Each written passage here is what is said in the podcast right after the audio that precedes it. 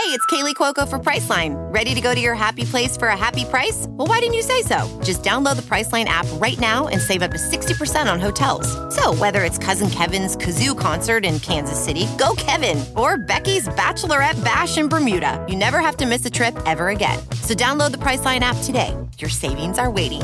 Go to your happy place for a happy price. Go to your happy price, Priceline. Hey, y'all, Seven Rounds in Heaven is back. We're brought to you by the Armchair Media Network. The defending champions have been defeated by the mad scientist of college football. It is I, Rob Paul, aka a proud member of the Air Raid Raconteurs of North America. And with me, as always, is AJ. The Big 12 is the most elite conference. It's so elite that anybody can win on any given Saturday. Marchese. It's about parody, Rob, and I'm finally glad that you're uh, you're getting it.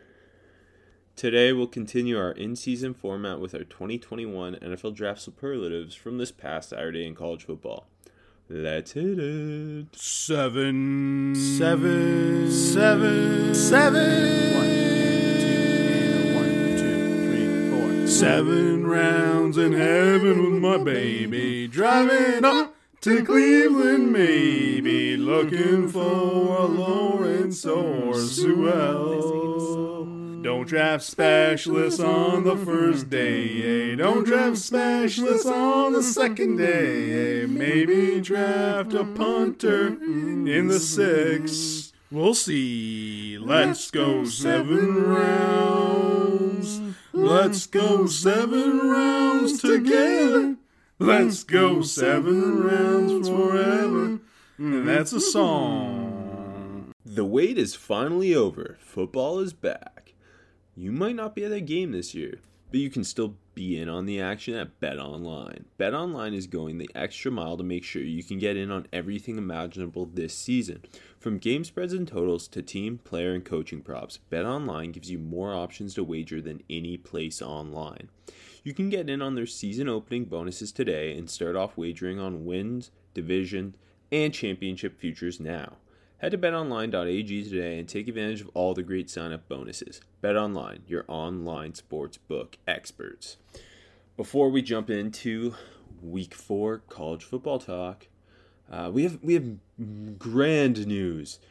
The Pac-12, Mountain West, and MAC are all playing in 2020. Um, the Pac-12 is set to begin November 6th with a seven-game season. The Mountain West is set to begin October 24th with an eight-game season, and the mighty MAC begins November 4th with a six-game season. Uh, Every every if every Power Five conference is playing. yeah, what's it like? Every team except for three random independents, like UConn, is, is playing now. Yeah, well, UConn's like going to be in the FCS in two years, so. Uh, which which one are you most excited about, Rob? And please say the Mac. the MAC, especially because they're starting on a weekday. Although I do, I also am very excited the Pac-12 is starting on a Friday night. Like they they understand what the people need. Yeah, I very much I hope, miss. hope that Max like all Tuesday and Wednesday games, and Pac-12 is like maybe even playing two Friday games a week. Yeah, like that. The I, I assume the Pac-12 will uh, have one Pac-12 after dark game every Friday now. Yeah, for sure. Um, in the Mountain West, uh, good for them. I'm proud that they came back too. Which- yeah. No, I I mean it, it's it's uh it's not the same without Boise State.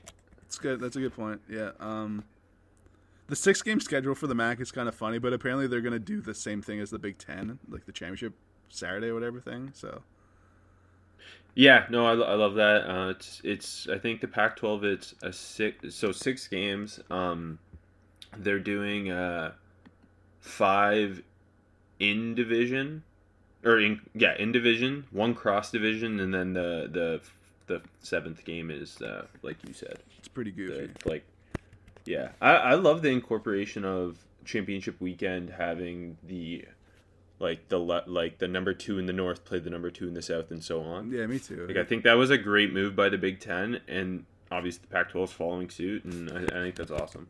Agreed. Um, and on top of that, uh, with the Big Ten being back, Purdue receiver Rondale Moore has opted back in and will be playing for, Purdue this season. That is super exciting. I, I think we, we talked about it last week or the week before that we were a little concerned that well not concerned but we, maybe he, he was gonna still stay at opt out with uh, you know his injury history. Uh, but I don't know. Rondale Moore coming back just makes the Big Ten season even more fun. I don't know. It was kind of like a bolt of a lightning for me, and I just want to see more of him playing. And it makes Purdue even more fun, obviously, right? Uh, very much so, and he's only played 17 games in his career, and that's been kind of the knock on him was the injury history. Uh, he missed most of his sophomore year, obviously, and so to, to get a, I mean, not a real full season, but a full season more of uh, Rondale Moore, and I'm gonna assume that whole offense is gonna be like working through him. Yeah. So I- I'm pretty excited to see what Brohm does in his final year with Rondale Moore. Me too. That's that's awesome. And on top of that, we have Pac-12, all Pac-12 safety from Oregon, Jevon Holland, despite the Pac-12's return, has opted out and declared for the draft. One of uh, I think both of our favorites this uh for this upcoming draft. Uh, uh, concerns with like I, I I don't know when you get a guy like that's kind of versatile on the back end and not the biggest guy. We've seen those type of guys slip a bit in the draft, right? And the other thing with him is, I, I think his overall athleticism is kind of the the biggest question there. He's terrific instincts, really physical football player. Has shown consistent ball skills through his time in Oregon, and one of the best punt returners in the country. But uh, like he's not a sub four five guy. Um, and now in a in a, a year where the safety class is really starting to I think emerge, and we we had a handful of guys prior to the season that we were excited about. I, I wouldn't be surprised if Holland kind of gets lost in the shuffle Yeah. to where he ends up being a m- more in that second round range than that potential first round pick we thought he could be. Yeah, I, I I agree with you right now. It kind of feels like he's more of a day two guy, which you know it's no um no credit to his to his play. It's just kind of circumstances. And like you said, um, feels like all the safeties who have you know kind of there's some people high on them and whatnot. They've kind of all stepped up and been really good to start the season. Yeah, uh, very much so. Well, maybe not all of them because Well, more on that a bit. Yeah. Um, okay, let's jump into superlatives. Let's start with best freshman. Uh, I'm gonna, I'm gonna go ahead and just say uh, Arik Gilbert, the LSU tight end. Yeah, uh, he was my top uh, guy. He just he just looks the part, man. Well, I I mean he's the biggest uh, or the highest rated tight end recruit in the history of two four seven Sports. Yeah. Um, there's a lot of hype about him going into this week uh, for his debut. He ended up with four catches, 37 yards, and a score against Mississippi State. The score was pretty impressive, where Myles Brennan kind of just threw up a freebie and he went and plucked it. yeah. Um, on that same drive, also had a nice 17 yard uh, gain. I I mean, he looks like a grown man already. He already looks like an NFL player. He's I think what was the, he's listed at 6'6", 250. He's 18. Um, He I looks mean, bigger it- than that too. he is massive. Uh, uh, reading through the week, he was also like a star pass rusher too uh, in high school. That's sick. And um, yeah, so I, I think as the season goes on, we'll probably see him be more consistently incorporated in LSU's offense, especially because outside of Terrace Marshall, there wasn't a whole lot of playmaking going on uh, for that Tigers offense in their loss to the Bulldogs. So uh, I'm excited to see how they utilize him more. They also like only using him in line. It felt like, um, and so I'm hoping they kind of maybe move him around a little bit more. Maybe line him up as a like a jumbo slot and even out wide, just because he he should become such a mismatch. I, I know he's only a true freshman, but he's a freak. Very much so. Um, uh, yeah, Mar- Mar- even Marshall like kind of an up and down day. I know he had the great one-handed catch, but yeah, with I mean the LSU offense, uh, like it wasn't terrible, but it wasn't great, and uh, like you said, like they're gonna find getting him more, find ways to getting him more involved in the in the passing game, definitely because they'll they'll need it. And I think Myles Brennan's gonna keep needing the help down through the whole season. So yeah. Oh, very, very, very much agree with that. Uh, who else you got here? Uh, let's go back to uh, Thursday. No, yeah, Thursday night. Uh, keeping our uh, Frosh G five quarterback streak alive, like like I'd love to here. How about UAB's uh, uh, backup, but now starting quarterback Bryson Lucero, who kind of I mean Tyler Johnson went down uh, with the shoulder injury. Uh, he kind of came out of nowhere, and man, he's just slinging the ball downfield, like it, he's throwing deep balls with a lot of arc, which I always love. Like that that that just always interests me. Um, he was an IMG Academy guy, but he only started four games there, of course, because he was behind uh, Shea Patterson and Kellen Mond. Uh, also, he chose UAB over Yale and Harvard. So I mean, it's kind of like a, a, cool pedigree for Lucero. Looked awesome, was slinging it. Uh, had over 300 yards, had two touchdowns, uh, big time throws. Him and Austin Watkins, more on Watkins later. Uh, uh awesome connection out of the gate. Uh, so maybe this is another one for a third straight week. I think like, oh, he could be one of the top five, top couple G five quarterbacks uh, in a couple years. It looked good. Yeah, good good week for random weeknight backup quarterbacks in the G5. it's true. It is true.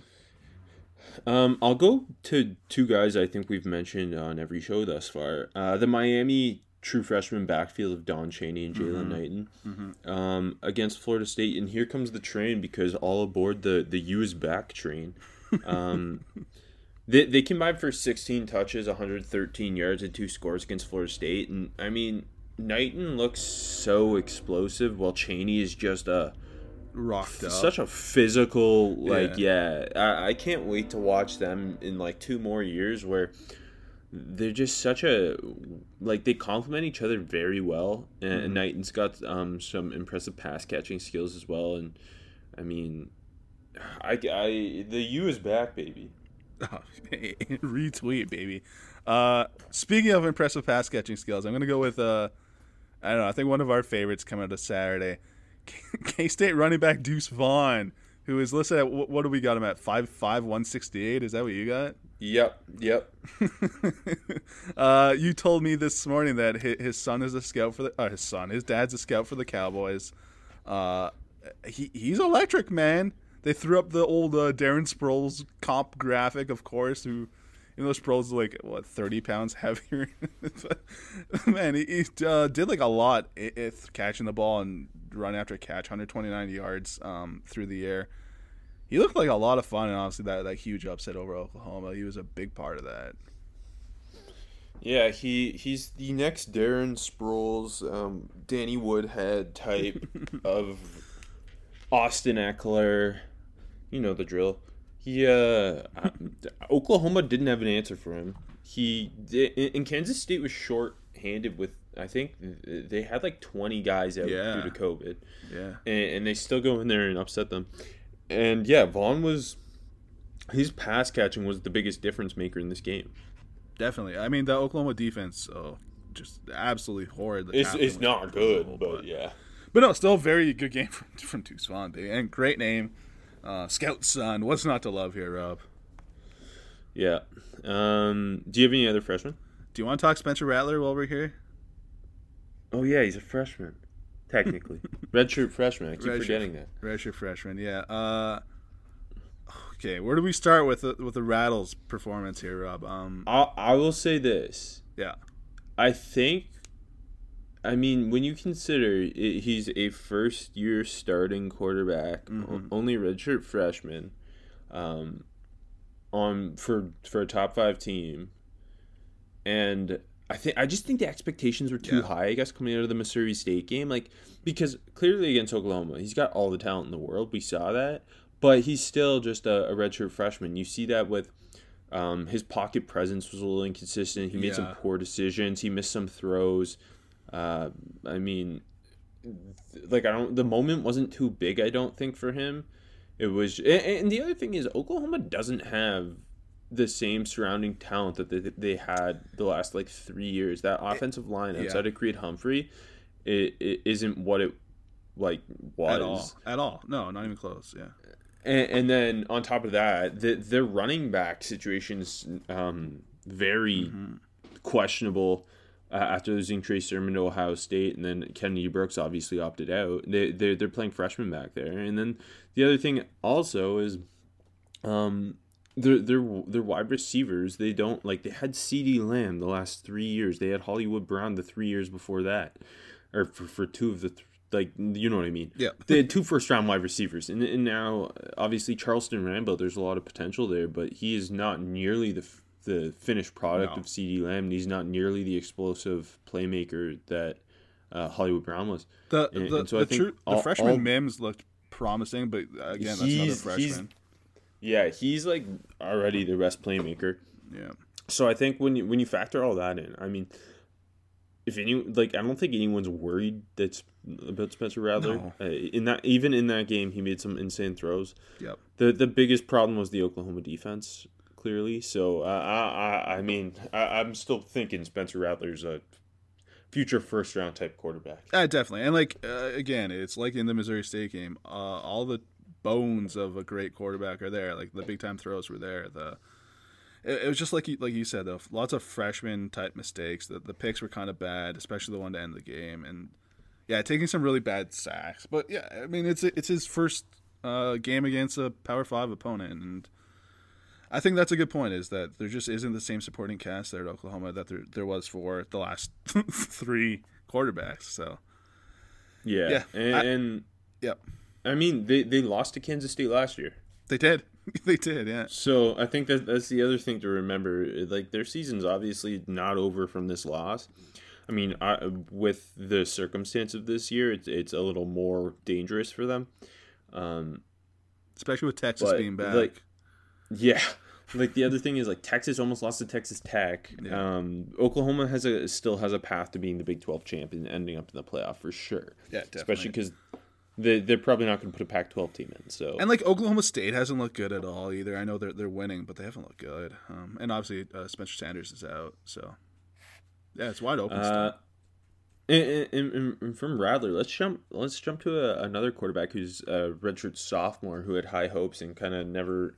It, it didn't fully materialize, but then Lane Kiffin took over Ole Yeah, Miss, and look at old Matt Corral. My top sophomore too. Fuck man, his arm just looks awesome, man. Like absolutely spinning the ball, ripping tight window throws, the deep balls. Uh, like almost three for 400 yards against Florida, and then and then you know what looked uh looked faster than I think everyone give him credit for on the ground. Juked a couple guys, had like 50 yards rushing. It looked awesome, and like they started the game with uh, uh Plumlee and Matt Corral on the field, which I thought was goofy as hell, and I loved it.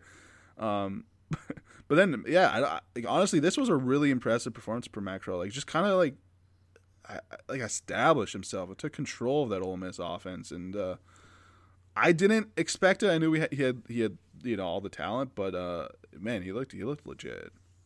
Threw for 395 and three scores against a Florida secondary that has multiple NFL talents in it. Um, I think probably the most surprising thing was people, for the most part, thought Plumlee, I think, was going to end up being the starter or it would be a full time share to begin, but it Yeah. was just completely Matt Corral with like Plumlee being their uh, Taysom Hill. Gadget. Yeah. yeah. And, and the thing with Corral, I remember as a passionate Elite 11 fan, I remember at Elite 11, they, they compared him to Stafford just because his arm is a, a fucking rocket launcher. And I think, like you already mentioned, you saw that against Florida. And it's going to be exciting to watch how Lane Kiffin develops him. And they clearly have talent around him. Like another best sophomore for me was Jerrion Ealy, their running back, who had uh, over 100 total yards and a score. Yep. And he's he's a nice pass catching back too, and I'm pretty excited to watch this Ole Miss offense. Like they feel like a team that's gonna not win a lot of games, but they're gonna put up a lot of points. Yeah, they looked awesome. It, it, it was way more fun than I expected. They they looked a lot better than I thought they were going to look against Florida. I know the defense was was really bad, but yeah, no, Lane Cor- Kiffin just really creative with that offense. It was a lot of fun. very much so. Uh, Um, I, I, about Breece Hall again, I think you can throw in here. I, I put him, yeah. yeah, he just Yeah, he so that that that Iowa State team eh, their their passing attack's a little inconsistent. Brock Purdy is a questionable quarterback, but multiple times Breece Hall just ripped off huge runs, ended up with three scores, 155 yards. He put the game away late um, with just a one cut and blow through the secondary uh, touchdown run, and um, yeah, he he's like gonna be Matt Campbell's bell cow, I think. Yeah, all very year much so. long, and he Yeah. he should be one of the top leading rushers in the country as a true sophomore. Yeah, he's a dude, man. He's a dude. Um, how about I stay in the Big Twelve? I, I throw I'll throw Trace Ford's name in there. Who I know there's uh, a lot of hype around him, especially in Big Twelve country. Coming out of Oklahoma State, he, he looked good. He had the strip sack. Um, kind of just dipped and got him. Uh, another TFL had a pass deflection. I, again, I haven't watched him or anything. Just just watching live games. Like I, I don't know if he's a stud. Like you know, like oh, there's a future first round pick or anything like that. But I, I think we'll be talking about him for the NFL for sure in uh in two years or a year, whenever he decides to come out.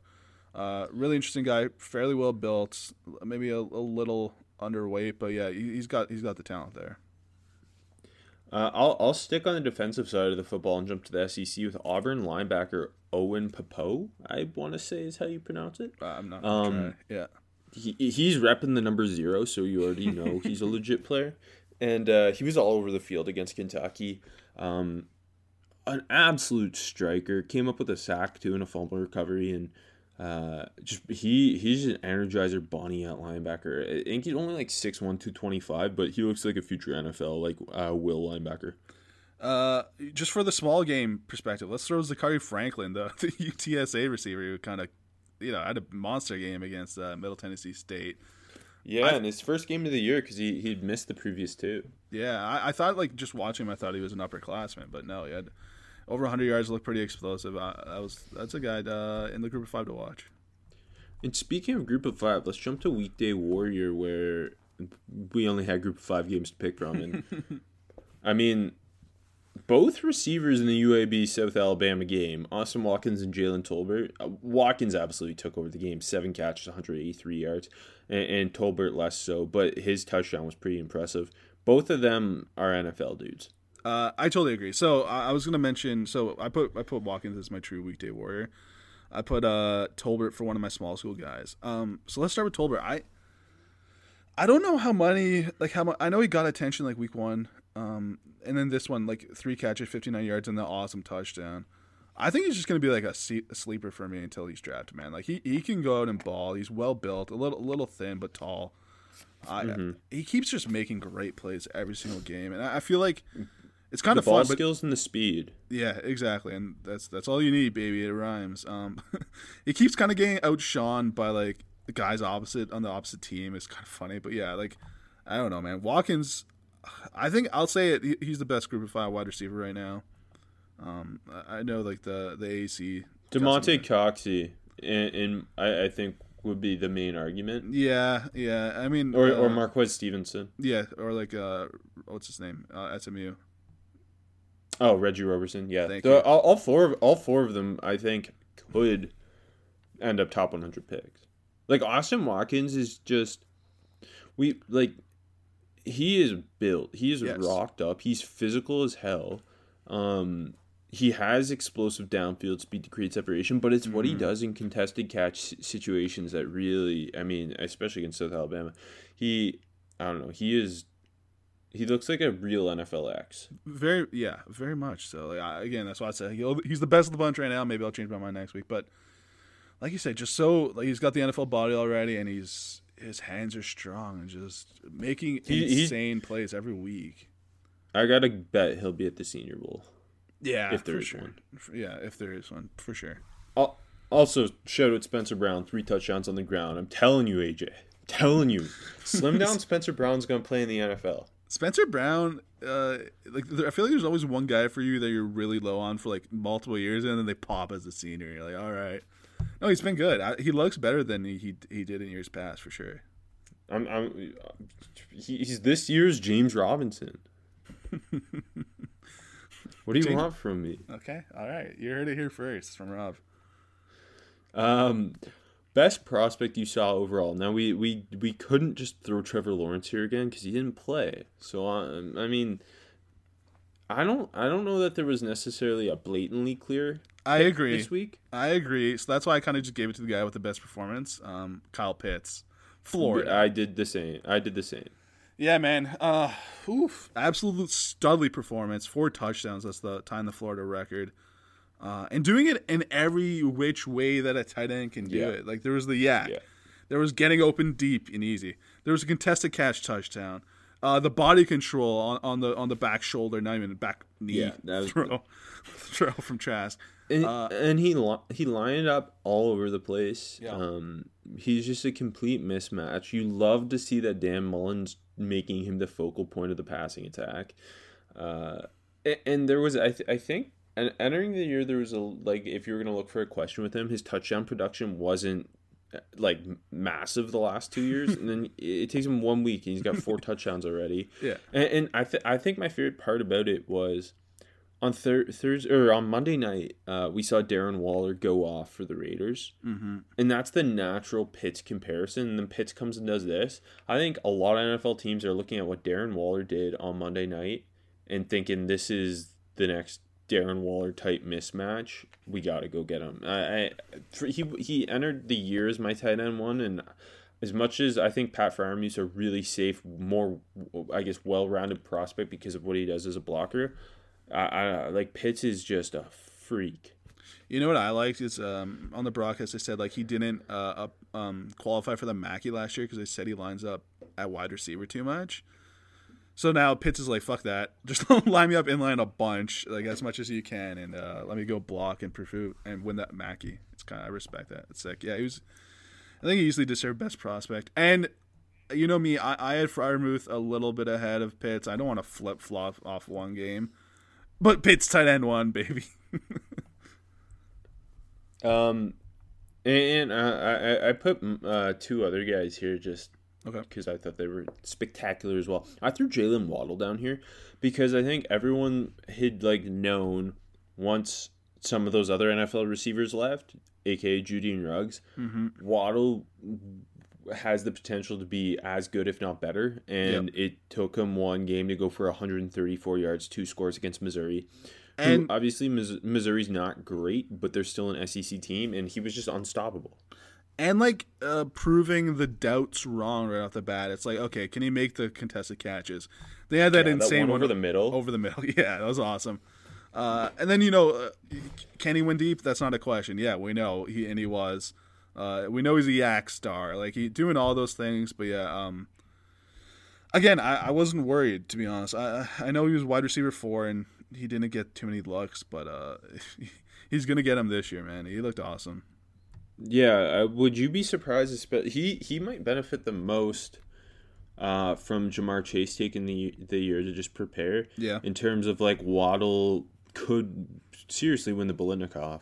Yes. Um, and uh, especially also with the Big Ten's like abbreviated schedule, maybe Rashod Bateman isn't shining as much and would you like? I wouldn't be shocked if Waddle ends up the consensus number two receiver in this class at all. No, me. I, I kind of thought right? he in the summer. I thought he, he had a good chance too, and uh, I, I, liked him a little more than Smith, his teammate, and uh, yeah, no, I I think you're definitely right. I think all those all the factors can kind of just shoot him up. And I also threw Dylan Moses in here because we haven't seen him play football since 2018. You, you know what's funny? I had Dylan Moses here too. I woke up this morning. I looked at the defensive box score and like he somehow only got credited for like four tackles and two TFLs, so I had to put him in the outplay the box score category. But yeah, he definitely deserves to be here because I man, he was all over the field. And I think anyone who was worried maybe he he'd lose a step of explosiveness mm-hmm. from the from the knee injury on that option they ran the, that Missouri ran on fourth and two the way he he he read it immediately and how quickly he met the running back for that tackle for yeah. loss was was insane. His he's just he's a freak. I mean, Micah Parsons is the more defensive chess piece type, but Moses is like the perfect Mike. Yeah. Um, outside of the the one wheel route they ran where there was a bit of miscommunication that looked like Moses made the wrong read. Outside of that, I thought he had a perfect uh, return to the football field. And uh, mentioning the explosiveness again, you, you, saw the one where he was just um, spying Robinson. and He broke the pocket and fucking closed on that quick for for the. I guess the yeah. credit within TFL. I thought it was a sack, but whatever.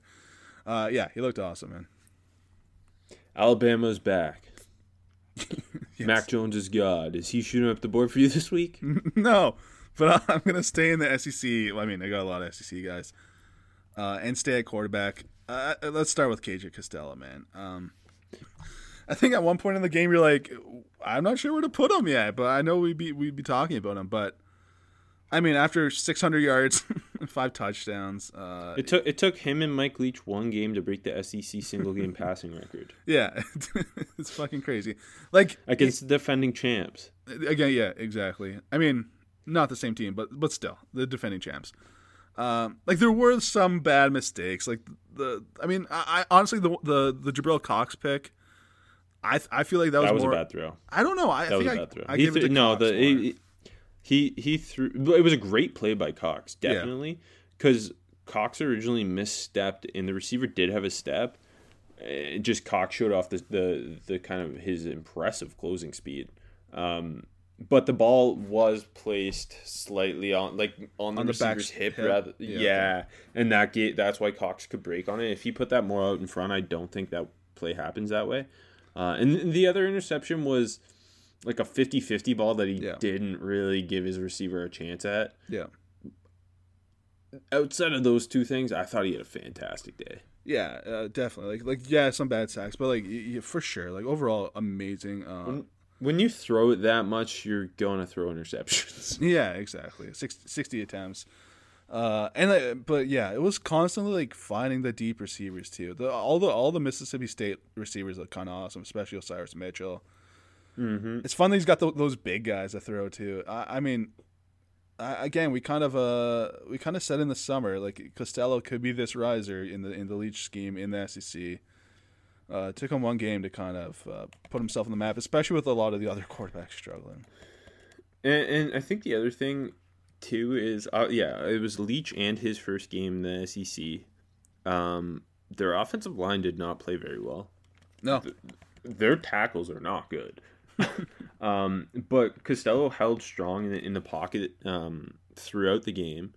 And uh, it wasn't just like the classic. It wasn't only like he was just throwing mesh yeah, which is like the heart of the air raid offense and, and, and like stick throws. He, he like you said, he was pushing the ball downfield. He he had multiple big downfield completions uh, to Osirus Mitchell and uh, Javonta Payton. The other thing is, Osirus Mitchell is uh, by far their most experienced receiver. Like it, it's a pretty green group of wide receivers for Mississippi State. Um, like Javonta Payton was a was like uh, their fifth string receiver last year. Yeah. Shavers is an Alabama transfer who had one catch, I think, in his career at Alabama, yeah. I'm pretty sure you're right. Yeah. and, and then uh, and then Mitchell, who was like the third receiver last year, and, and all all three of them looked pretty great, and um, it's gonna be really fun watching how KJ Costello progresses. Uh, if he can cut back on those mistakes, he also lost a fumble, but again, their offensive line was horrible, and the the the lost fumble he's credited with was when the center just snapped it at him when he was trying to make an audible. Well, so uh, that Mi- Mississippi State offensive line, I think, is seriously bad, but uh, Costello was fantastic. And then he, he almost got the uh, empty-handed coming forward fumble too. But Yes. Yeah. yes. Um, he, to me, is. I, I thought entering the year he was very much in the QB four conversation. I a little bit throughout his 2019 tape because of the injuries and the situation Stanford was in. Yeah. I thought if you looked at the 2018 tape, the the the thing that the tools were there to be in that QB four conversation. And uh, he, he's probably going to end up leading the country in passing. He's probably going to end up at the Senior Bowl, and I think he'll be battling with Kyle Trask throughout the year um, agreed. for QB four, and I put Kyle Trask on shooting up the board as well. Um, I mean, six, six touchdowns, over seventy percent completion, over four hundred yards against a battle Miss defense, but uh, the touch, the ball placement, um, I think I think were pretty impressive. He he's very poised passer as well, considering he hasn't played that much because he was a backup in high school. Um, the, the he he's just given Pitts chances throughout. Uh, Kadarius Toney was used in a really fun way, and they did a good job getting him involved too. And Trevon Grimes, like this Florida offense looks transformed. Um, and I like, I I think Trask's numbers are better than he was, if you know what I mean. okay, But okay. he. He, I- but he's very much in that QB four conversation because nobody else has stepped up. Other it's it's Trask and Costello to this point. I will jump the gun on you um, and say that I put him for overhyped, but I agree with everything you said. Like it was not a bad game by any stretch. Obviously, 400 yards and six touchdowns. Uh, it was a really good game, and I agree that it wasn't as good as the stats say. Like guys were wide open for a lot of that game. The Ole Miss defense was uh, very bad. Like yeah, he was hitting them. Um, uh, again, it was clearly a good game, but to me, it wasn't like an oh my god, like that's 400 yards and six touchdowns type of game. And then Matt Miller said he's Josh Allen for some reason. So, Stylistically, like not even in the fucking same realm, other than they're both massive.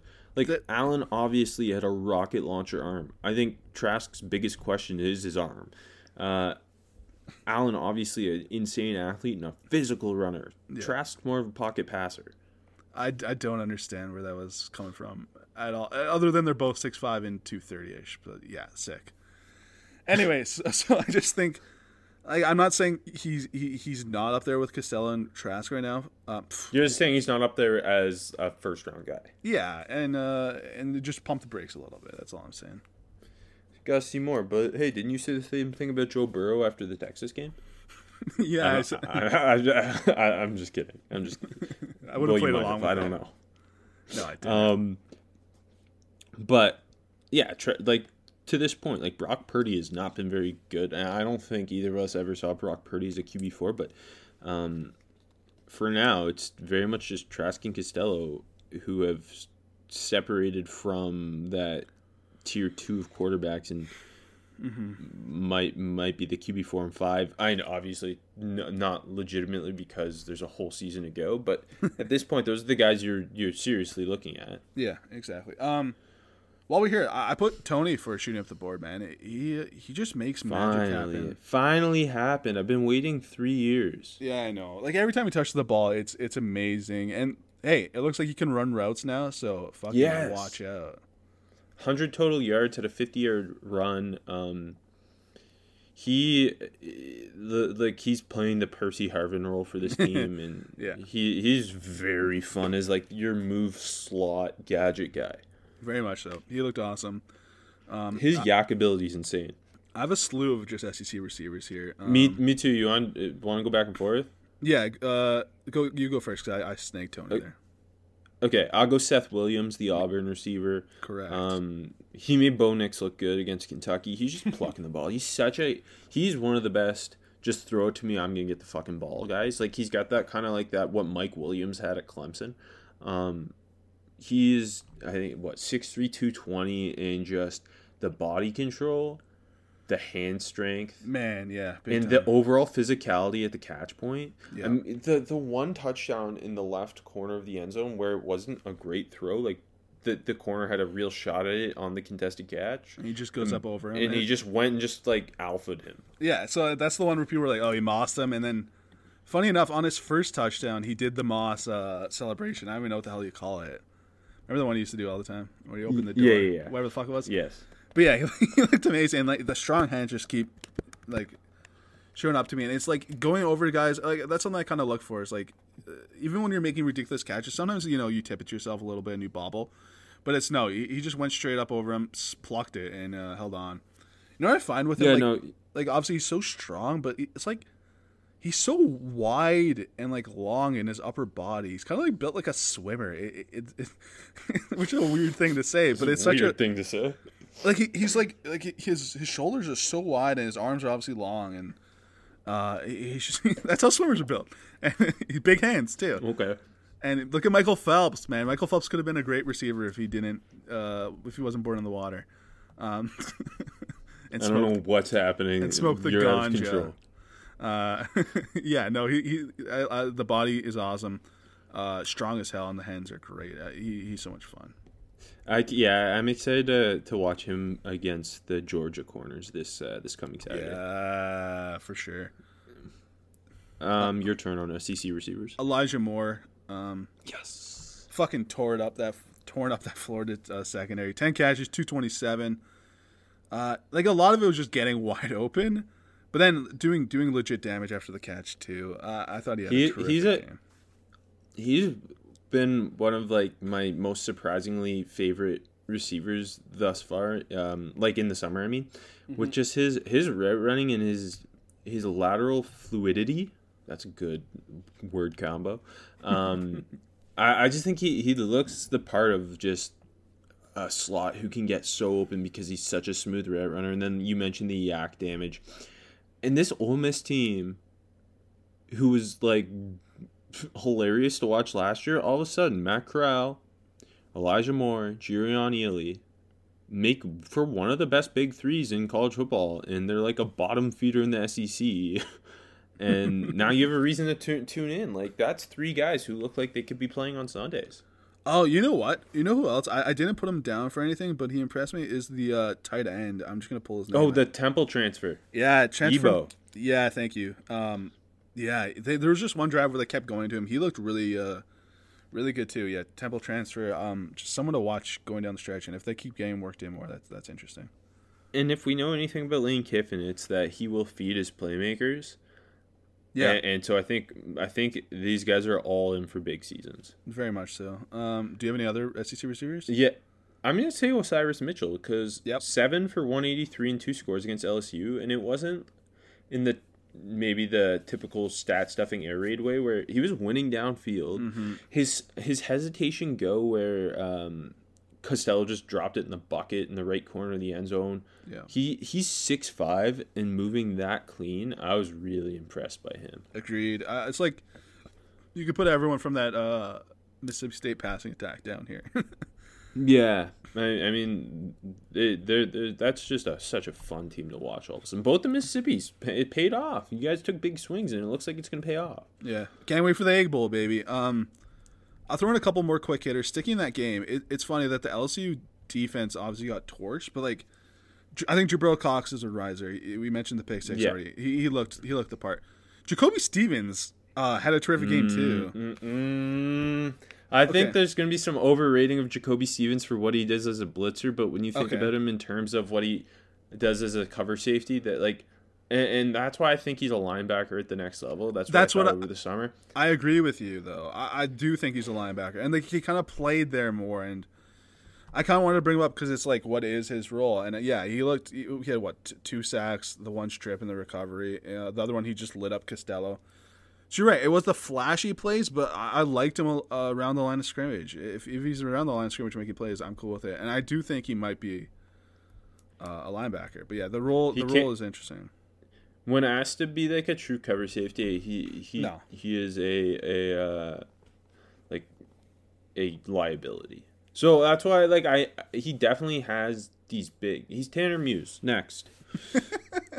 Fourth round pick, Um, Tanner Muse. Yeah.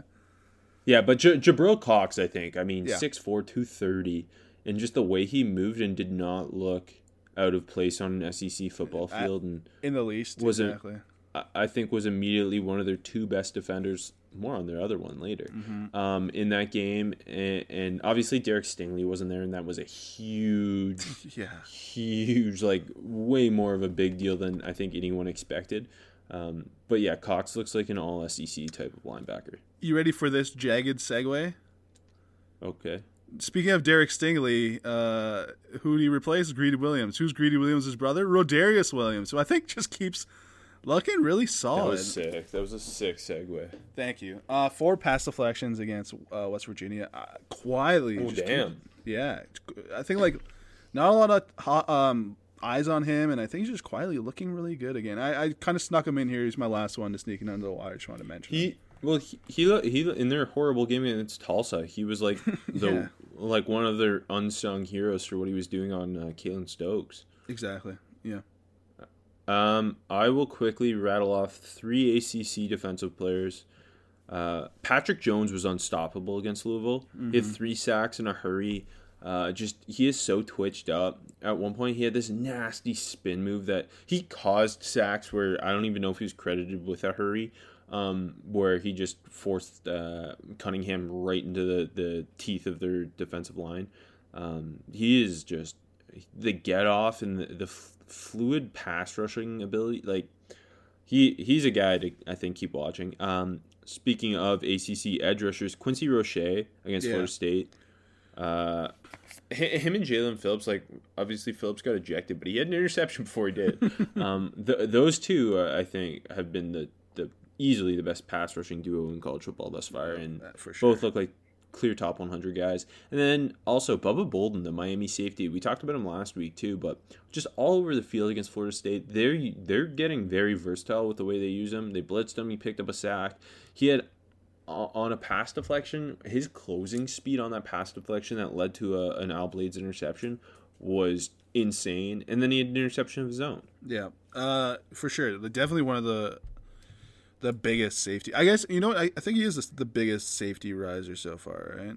Yeah, yeah, and he was a huge recruit. Went to USC. Mm-hmm. Uh, only like the last game or last year, like was a ba- like more of a backup as a sophomore, and now now he's looking like a star.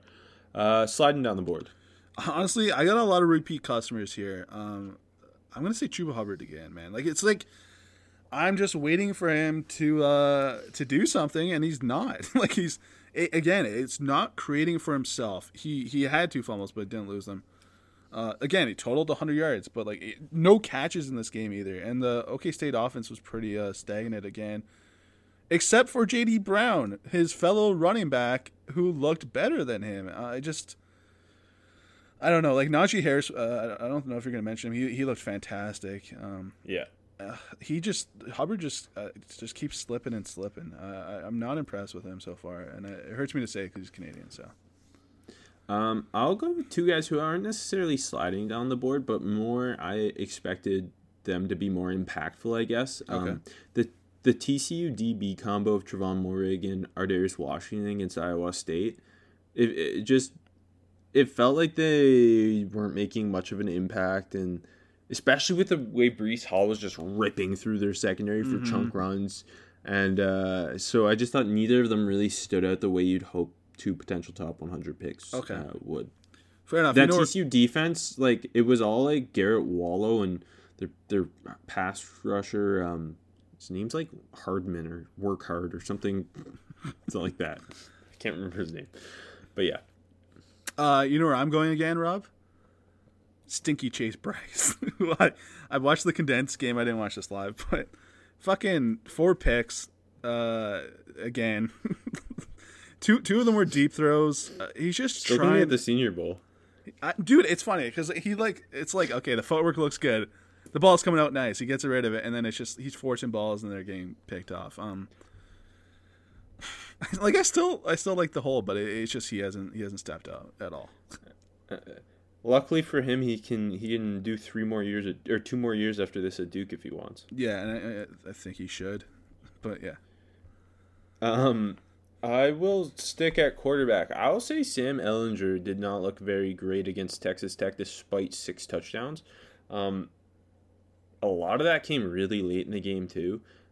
For the most part, I I just wasn't like because he's a guy who I think is in that QB top five QB conversation ish. Like he, I would take like he's on Brock Purdy's level at least, and people think Brock Purdy's in that conversation. Um, I just thought his his decision making wasn't great. His accuracy was kind of sporadic throughout the game, and that's not a great Texas Tech defense. Uh, I mean, they they ended up winning and hanging sixty one on them, um, but I overall, I think Ehlinger's going to put up huge numbers throughout the year. Again, he had six touchdowns in this game, but just as a pro prospect, he's he, to me looks more like a late day three guy than anything. Uh, agreed. And uh, I I had what a draft on him, late draft on him last year, and then I slipped a bit this year. My, are you are you, are you putting Purdy here again? No. Okay. I mean, again, I, am backpedaling quick on being higher on Purdy than you were in the summer, to be honest. Anyways, uh, this one may be a little mean, but I, I, this one's a lower key one. But hey, we stayed up. Well, not stayed up, but we watched that game on Friday night. I, am saying Reed Blankenship, who. Uh, okay, I've got him somewhere. Oh, oh positively or I negatively?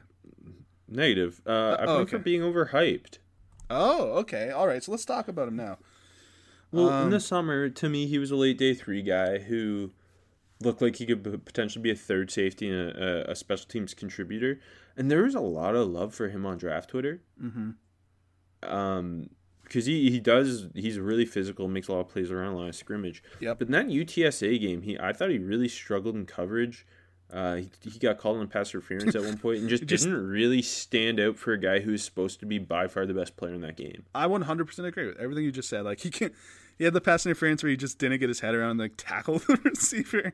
Yeah. Uh, like and yeah, like like you said, he just hasn't popped it all this season, and the team has been really shit. But uh, No, yeah, I, I, I agree. Um, kind of mean for a lower round guy, and I, I didn't get a chance to do the show with you, but I also liked Blankenship a lot, so I had to draft a draftable on him like a fifth or sixth or so. So uh, disappointing to say the least.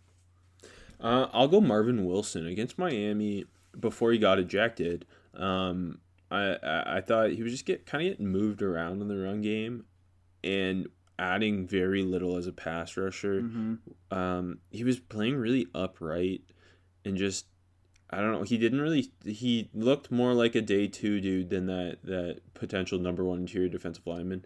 That this class is getting murkier and murkier as the season goes. Though, Yeah. So, but yeah, I- no. I, I just overall I expected more out of him. Where he he really needed them needed to step up to slow that Miami offense from hanging fifty on them, and I- uh, yeah. they they were they were moving him around. My last one was actually, and I, I told you before the show, I snuck this one in late. Was uh, everyone on Florida State's defense I put sliding on the board. So yeah, just no one showed up at all. Samuel didn't look good. Um, like you said, Wilson just didn't make the impact he's supposed to either. It doesn't so- help that like Hamza Dean hasn't played yet this year, and Josh Exactly. Kaindoh's injured now, and Yeah. I, I I really hope Dean plays soon because like that's the reason I want to tune into Florida State games to see him. But Yeah, exactly. um, I'll give you two uh, two more defensive linemen. Uh, Missouri defensive tackle Kobie Whiteside. He did not stand out against Alabama. Um, They're running right up to get on them. Uh, and then Texas pass rusher Joseph Ossai. Didn't do much. eh? He's he he's like he's clearly a really great athlete, and he's playing in a more true edge role this year. But he is so so raw, where he'll it almost look like if he could throw a pass rush move in, he'd beat the tackle, but he doesn't. He's just like pure pure trying speed and bend every time, and um yeah he he he didn't get much penetration as a pass rusher. Had the big uh, recovery to win the game though. Rob, come on. Yeah, so that's a win. Well, Caden Sterns won the game actually. Yeah, it's true. Uh, uh, out of nowhere prospect. Ventrell Miller, the Florida linebacker, who My uh, boy from last year. Yeah, I remember. I remember. I, it's not like he's truly out of nowhere, but uh, dropped 15 pounds to move to middle linebacker and uh, looked awesome. Like fucking 13 solo tackles, absolutely laying the wood on each and every one of them. He plays so hard. That's why I fell for him last year. Yeah, had a sack, uh, two TFLs, one where he uh, was on a screen just like minus six yards. Uh, d- didn't really key on him too much in coverage, but he looks like he can move well enough to carry downfield. Uh, So he lost 15 pounds. yeah, to move to middle linebacker this year. Damn. Yeah, uh, looks like a dude. Looks like uh, he's going to be a, a riser in the middle linebacker community. I don't know what that means, but yeah, he looked he looked fantastic. He was one of the best surprises this Saturday. Did they say what he weighs? Because Florida just doesn't list his weight. yeah, I, I'm not I'm not sure. I think he's in that 230 range now. Was he playing that heavy last year? I don't know. Maybe maybe 225. I think he was 225 230. I think is what I heard. Um, I'll stick with a uh, an uh, SEC disruptive front seven player. Um, LSU pass rusher Ali Gaye, who was awesome against Mississippi State, had two TFLs a sack, broke up three passes, was just eating their tackles alive. And so with him, he's a guy who I, I learned about er, early last week, just getting prepared for that return to the SEC. He, he's this big uh, junior college guy. Garden City, baby. Yeah, well, hey, they're they're legit, and um, and and he earned the starting um pa- like edge role. He basically took over Chaisson's spot. Mm-hmm. He's six six two sixty, and just twitched his head, twitched up his hell. He was uh, he was like the number one or number two JUCO prospect. Yeah. Um, and then yeah, immediately earned a job, and immediately just the speed and the bend and the relentlessness as a pass rusher, and just his feel for the game to come away with a couple of those PBUs. I, I, I was, I was really impressed. Uh, I, I he was my other prospect who played the box score. Like on paper, that's a good game, but man, he, I He thought was it was even it. exactly like Like it, It- felt it- like him, him, him, and Jabril Cox were just like trying to put that entire defense on their back. Yeah, like dude. Honestly, it looked like he was getting pressure every snap, especially down the stretch. Yeah, He was That's the one why who- I was impressed with Costello, is because he was like under fire throughout the game. Mm. he basically got the he gets the the assist on the uh, Jacoby Stevens sack because he forced Costello up in the pocket, right into Stevens' arms. Um, yeah, he, he looked fantastic, and that's fucking just out of nowhere, man. Like that, that's that's really awesome. Uh, prospect who made me look stupid. I'm gonna go with Kylin Hill. Me too. Um, Fuck. I thought I thought he he would potentially just like lose his his luster in the air raid. Me too. Uh, a guy who a guy who I didn't love entering the year. Uh, I thought he was a borderline top ten back, and then he was like such a natural pass catcher. He goes for 158 in the air. I don't care that he like he's barely carrying the ball. It's just seeing what he can do as a pass catcher and what he was doing as a yak pass catcher Yeah, man. specifically. That, definitely agree. I didn't think he was going to look that good uh, in that role at all, and like you said, killing it in space uh, as a yak guy, catching the ball super well. Uh, that he's definitely my my made me look stupid for sure. Um, Uh, I get one more. Iowa State defensive lineman Jaquan Bailey, who I thought was a bit of a jag, um, was banged up last year, returned this year, and he ate TCU's offensive line alive. His hands looked really solid. oh, really? He had three and a half sacks. Oh fuck. Okay. I'll throw one more just for fun. Uh, ULL kicker Nate Snyder, man. I, I said when he was lining up for the Oh, field yeah. goal, I said they had a better chance of hitting the hail mary uh, than the kick. But no, bang the 53 yarder through. I, I ate my words on that, Snyder. I, I owe you an apology, buddy. Um, best prospect versus prospect matchup. I kind of cheated and I uh, I put Costello against the LSU defense. It just was genuinely the most fun matchup to me. Um, and I, again, it's kind of funny that the LSU D can look so bad, but there was the couple guys that like Gaye and uh, Cox especially that that stood out and uh, looked amazing. But man, that was just a that was a ball game. That was amazing. Uh, it would have been even better if Stingley was playing, but uh, that was awesome. That, I think that that was the highlight of my Saturday, to be honest. So I just put it here. I got Najee Harris versus Nick Bolton. Um, That's a good Harris ran for 98 yards and th- three scores. Bolton had eight tackles in TFL, and anytime they met, it felt like a car crash. um, Nick Bolton plays so fucking hard. Najee Harris just looks like he's on another level already this year. Uh, would it would it surprise you if he's RB one at the end of the year? Yes, Travis Etienne. Yeah, but would it surprise you if he's the first running back drafted by your Pittsburgh Steelers? he looks he looks fantastic. Like I would be surprised. I, I think Travis Etienne's just got another gear, and if Uh, he continues to improve as a pass catcher, I, I agree, but he, he Harris looks so um so good. Like every time he's touching the ball, he's making like three guys miss. It was it was fantastic. yeah. And Bol- Bolton's might be my favorite prospect in the country. I so you remember in the summer I was lower on him than you, but th- this was a really fun game from Bolton. Uh, just popping people. It was, it was great. Prospect who I played the box score. You already said you have Ali Gaye here. And Dylan Moses. Yeah, I dude, both of them. I can't believe that's all their stats were. and they both had good stats. Yeah, I mean Moses was only four tackles and two TFL. Like that, it felt so much more than that. Um, and I yeah, but put- Gaye, I Gay definitely did have good stats. Yeah, I put Tutu Atwell here. He had four catches, 37 yards, and touchdown against Pitt. Um, if he had better quarterback play, I think he would have had over like 150 yards. He had that the Jalen Reagor special, I'll call it, where three different times he was very much open deep, and if the ball was placed better, he, he would have scored. And all three times it was bad throw. Um, he, his speed is just terrifying. yeah, for sure. Um, my overhyped prospect I already mentioned, Reed Blankenship, didn't really stand out against UTSA, and I thought he struggled in coverage. Yeah, sucks. Uh, I totally agree. He just hasn't popped it up, popped at all the first couple weeks. You just not gonna pick one? Oh, I told you, Mike. Kyle, Kyle Trask.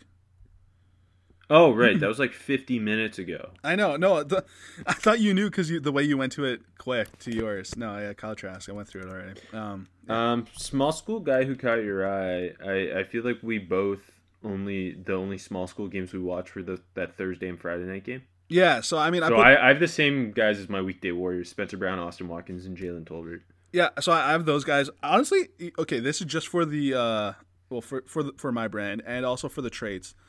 How about the UTSA uh, corner Tariq Woolen, who is six foot five, two hundred five pounds. He's a wide receiver convert. He was a high school basketball player. Uh, all the traits are there. Had an interception, even though he's got a cast on his hand. So ball skills, baby. Uh, fast enough. It's not like he had a terrific game or anything, but um, interesting there. Also, because uh, I got to do it. Bailey Zappe had another 400 yard game, baby. He, they got cooked by LTU, but uh, I was tracking that game throughout the day, waiting for you to say something. I, w- I watched a bit of it. I tuned in for a bit when uh, when South Carolina was kind of down 14. and- He's gonna be at Mississippi State next year. It's fine. that, that'd be fucking awesome. Um, you know what else would be fucking awesome? Is Shaving purchasing pubes. a Manscaped shaving puber. Amen. Our brother. sponsors at Manscaped are here to remind you you need to shave your pubes. Uh, the Manscaped Lawnmower 3.0 is a premium electric trimmer that's designed to give you a confidence boost through body image. Their ceramic blade and skin safe technology are designed to reduce nicks or tugs on your fellas down low. The Lawnmower 3.0 is also waterproof and comes with an LED light so you can manscape in the shower, in the dark, or in a dark shower, whatever floats your boat. They also just released their Shears 2.0 nail kit, which is the perfect add on to their Lawnmower 3.0 trimmer. The Shears 2.0 is a luxury four piece nail kit featuring tempered stainless steel tools, and it includes tip tweezers, rounded point scissors, fingernail clippers, and a medium grip nail file. The Shears 2.0 nail kit allows you to pluck your eyebrows and trim your nails in style. On their website, you'll also find the crop preserver, an anti chafing ball deodorant and moisturizer. This will help you tame that summer swamp ass with natural hydrators and antioxidants. You'll also find the crop reviver, a testy toner that's like having cologne that's designed for your balls. We won't judge you if we catch you sniffing yourself. Go to manscaped.com and check out some of these life changing products. In fact, listeners of this show will get 20% off and free shipping with the code armchair at manscaped.com. That's 20% off with free shipping at manscaped.com and use code armchair. It's time to grab 2020 by the horns by shaving that front trunk. Also, you want to grab 2020 by the horns? You go to betonline.ag. You put all your money on whoever AJ tells you to. And then tweet at him if if AJ's wrong. Please. Tweet I, horrible things at I- AJ. I've been very wrong the first couple weeks, so. Yeah, but if if you want to be right, you trust me because with fake fake odds, I went four and one. Um, so hey, you listen to this show. You like football. You like gambling, probably if you like football, because I feel like that just goes hand in hand. Unless you're Mike McCarthy, uh, go to betonline.ag, your online sports book experts. Okay, I, uh, I went 2 2 and 1 with our fake lines. hey, we, the, we're just bookies. We get to, They're not fake lines; they're real to us. Am- Also, they weren't they weren't like drastically off. No, we weren't. I mean, the the Auburn, uh, we had too many points, but we were smarter than Vegas. So what else is new? Um, yeah, everything else was pretty close. And then obviously, I think we both had Oklahoma, and we looked stupid. But yeah, Yeah, Oklahoma was the only one I hit wrong. I went four and one otherwise. Yeah, Miami was easy. yeah. Um, Florida was easy. Mississippi State was easy. Some of us knew. Some some of us who have uh, Swing Your Sword, the book about Mike Leach, next to their bedside stand. So some of us knew. Um, but this week, uh, although there's two mega matchups of top ten teams, um, kind of a lesser week, I would say, especially in that noon slot. There's like nothing that super gets you excited right now. I don't think. Classics, Um, classic college Saturday. What else is new? So you, so I've got my five picks of the week. AJ's got AJ's one short of a six pack. Mm-hmm. Such a better name, but hey, guess who has a better record me? Um, also, I I meant to mention the Central Arkansas North Dakota State game is this Saturday. Oh, I forgot. Yeah, three thirty. I hope you have ESPN Plus. No, I don't. I don't even have But, regular uh, ESPN. Uh, you wanna you wanna start with the, the big game? I think we'll have a couple a couple of crossovers. So you want to start with like A and M and Bama? Yeah, so three thirty on CBS. Um, these are these these uh, rankings will change at some point, but number ten Texas A and M uh, going to Tuscaloosa to take on number two Alabama. I put the line at Bama 14 and a half. Okay, I have it bigger. I put it 20 and a half. But So so my, my thought process was Texas A and M sucks. and they're like, overrated. they're the most overrated team every year, and they barely beat Vanderbilt and whatever. uh, and, and Alabama at no point like that that score looks a little deceiving in the Alabama Missouri game because at no point Alabama was even close to being out of that game, no. or, or or sorry Missouri was even close to being in that game. So I I think like are they gonna put Bama's line too small because Texas A&M's technically a top ten team? Pro- probably a little bit. So would you say you have 20? I have 14 and a half. You have want to go to and a s- half? you want to go 17 and a half? 17? Half? That feels like a good line. I'm still going to take Alabama with that line because Me too. Yeah. like uh, Kellen Mond is uh, their best player and I don't know if that's a good thing. He's fun. IMG baby. Al- Alabama's gonna eat that that team alive. Yeah. uh, the Alabama defense looks fucking red. yeah, they and they were they they didn't even like Christian Barmore didn't even play.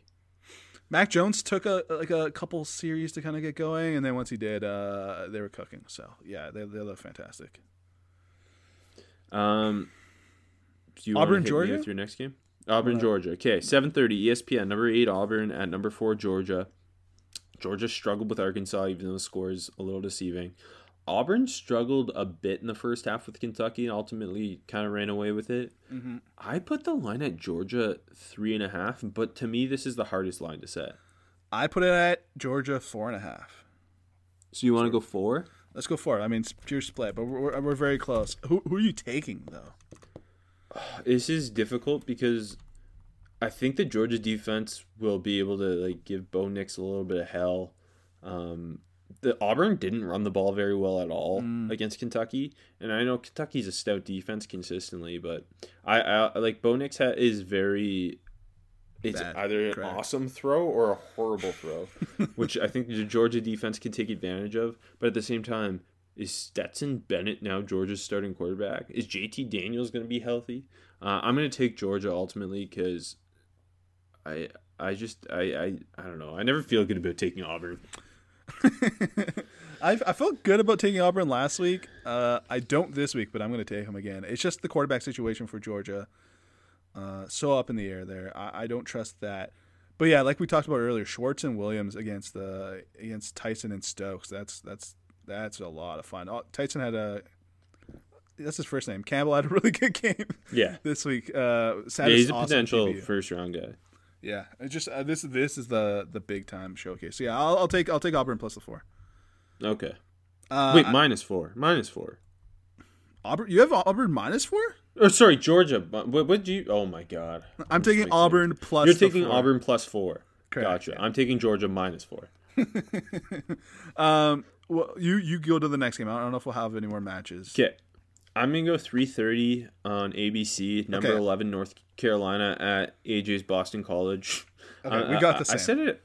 North Carolina minus seven and a half. I have it six and a half, so we're close. You want to go seven? Sure, and I will take North Carolina because I don't. Phil uh, Phil uh, Jurkovec, uh, maybe not as good as AJ once said. No. What are you talking And- about? He yeah. won them the game. And um, North, Carolina, my worry is they've had uh, a lot of time off because that Charlotte game got canceled. Yeah, yeah. But even when they did struggle against uh, Syracuse, they, they really rebounded and blew it away in the fourth quarter. I, I don't think Boston College has the, the firepower to hang around with North Wrong. Carolina. Wrong. You're stupid Okay, and you're wrong. okay. Fly Thank Eagles fly. Uh, You're taking BC? I'm taking BC. Yeah, like the time off scares me for USC a bit. Then, like you said, they, it wasn't great against the Cuse. Um, Hey, the Q's Cuse upset, upset Georgia Tech. I'm out on Georgia Tech, by the way. BC coming off that big uh, comeback victory over Texas State.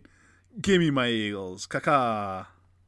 Ew. Uh, okay, I'm gonna go 4 p.m. SEC Network, Ole Miss uh, at number 23 Kentucky, who will not be ranked when the new AP poll comes out. um, I'm gonna take Ole Miss plus five and a half. Okay, I didn't pick this game, but I was going to. I don't. The spread is kind of tough on this one. Um, It's it's a fun match because Kentucky's a stout defense and a ball control offense, where Ole Miss is a firepower offense with absolutely no defense. Um, I think Ole Miss will be able to move the ball some against Kentucky. Uh, I, I think Elijah Moore's in for a big game, the way Seth Williams had against Kentucky. Uh, I, I, I think it, it's going to be whoever can score more points, and I don't think Kentucky's built to win that way. Kentucky's like built to win Big Ten football games. they should move to the Big Ten. Uh, I like your pick. I, I think it maybe might be a, like a point less the spread, uh, but I'll give you that five and a half. And I like the Ole Miss pick. Thank you. Um, uh, and then, yeah. Do you want my final one? okay, sure. Well, isn't that? Didn't you tell me to go? Yeah, go ahead. Oh, you sound so disappointed. I'm very angry Seven right thirty, now. seven thirty, seven thirty p.m. ABC number three Oklahoma, who will not be ranked number three, at unranked Iowa State, who who knows they could be ranked. I don't really know how this thing works anymore. Uh, I've got Oklahoma favored by twelve and a half. Okay. All right, I, I, I can see that. I think. Yeah, I'll, I'll give you that. Wh- Who are you taking though? I'm taking Oklahoma. Uh, Okay. I don't bounce back. Yeah, I, I think there will be a bounce back. Iowa State's defense, although it's generally pretty good, when Max Duggan came in for TCU, they were giving up a lot of big passing plays, boy, um, yeah. which which Spencer Rattler, Mims, Rambo, I think will will exploit that. And, and other side, Oklahoma's defense obviously isn't good. Breece Hall's going to have a big game. It's going to be a, a, a high scoring game, I think, and I don't think Brock Purdy's the, the going to be able to hang with Spencer Rattler. Okay, fair enough. Okay, my my last two, uh, eight o'clock, the ACC network, uh, the Cavaliers of the University of Virginia at Clemson, number one. Uh, I'm going to take Clemson minus twenty eight. That's that's totally fair. Okay. Uh, yeah, it's Clemson. I, they're think it might even be. I might even think it'd be less. Yeah, no, I think there's a chance. UVA looked looked pretty solid yesterday uh, or the other day, but whenever you listen to this against Duke. against Duke, yeah. Um, I I think you're right, and it's a rematch of the championship game where the Clemson actually fucking cooked them. You're right. It might be smaller. I didn't want to go smaller. Um, this is just me saying confidently, confidently that I think Clemson's going to cover easy. Um, wait, is that your last game? Nope, I got one more, and this one's just Okay. for fun because we're going to watch it on Friday night, nine o'clock Friday Ooh. night on ESPN two. Louisiana. You don't know what I'm doing Friday night. Uh, yeah, I do. Louisiana Tech at BYU. Uh, the Cougs are flying high, but I like Louisiana Tech. Go Bulldogs. Plus 13 and a half. It might even be bigger. I didn't adjust it after they smoked Troy last night. Uh, what do you think about that? Um, I think I I like it. Uh, BYU's pretty sick. Yeah, I know they are, but W- this when you're this, throw, when you're throwing to a Romney and a guy named Dax. this is honestly just to give me a rooting interest. So I'm going to take Louisiana Tech plus, plus Wait, so what was the line again? What was the line? 13 and a half. It might be bigger. Plus 13 and a half. I think it. I don't know. Louisiana Tech walked. Um, The the powerhouse Houston Baptist, yeah. Yeah, they walked Bailey Zappe's team. And they got a Um, thing fired in USM. Oh yeah, poor Hopson. I think it, you could probably go a little higher just because Yeah. BYU's blowing teams out if you want. Okay, no, no. I, I mean, uh, g- give me the points. Baby. You said what, 13 and a half, right? you think 17 and a half is okay? I'll Troy say was- 14. and a Okay. No, Tr- yeah, 14. Troy was 14 and a half. So I don't know who gets more respect. Louisiana Louisiana Tech's Tech- better than Troy. Yeah, but uh, but BYU no, go, better. let's just go 14 and a half. I said, yeah, yeah, let's go Okay. 14 and a half. Because Okay, so- BYU is better now than they would have been perceived to be. exactly. Yeah. B- BYU might be in the playoff, right? yeah, they might be. They got all those Um, Mountain West games now, though, baby. That's sick.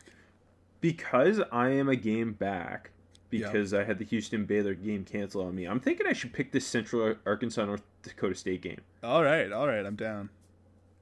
Okay, we've seen Central Arkansas play a lot. This is North Dakota's only game of the season. They have obviously a quarterback prospect in Trey Lance, uh, a left tackle in Dillon uh, Radunz, um, more than just those two as well that are, are going to be in the NFL. What do we think this line should be? I have absolutely no idea. This is like the toughest game to handicap in in college football Be- history. because we're only we're only seeing Central Arkansas lose, or not only lose, but like look not great. But they're a powerhouse at that level, and North Dakota State is the powerhouse at that level. Like is 17 and a half right? But Uh, again, they, like Central Arkansas's played like two or three games, and North Dakota State hasn't played in over a year. Yeah. See, I don't know if Or Vegas. not over a year, but you know what I mean. Yeah, I don't know if Vegas has adjusted to this time off thing. Uh, yeah, I'll give you 17 and a half, but I have no idea. Also, I would like to know Taken. if if they have fans in North Dakota. I think they will because that part of the country I seems think they like they don't give a fuck. Uh, just watching Whoa, the snap come map. on! I I- live I in think- that part of the country. I almost. I love North Dakota, but uh, keeping an eye on the snap map. They they've just been partying all summer long. That's why I love them. Uh, so I think that if, the if the Fargo map. Dome is rocking, they're uh, they're gonna get be. they're gonna get more points there. Yeah, uh, I'm, I'm, All I'll, right, I'll give you 17 and a half? Yeah, okay, sure. thank you. Much appreciated. That'll do it for this episode. Tune in on what Wednesday morning when we break down everything we see from the NFL rookies in week 3.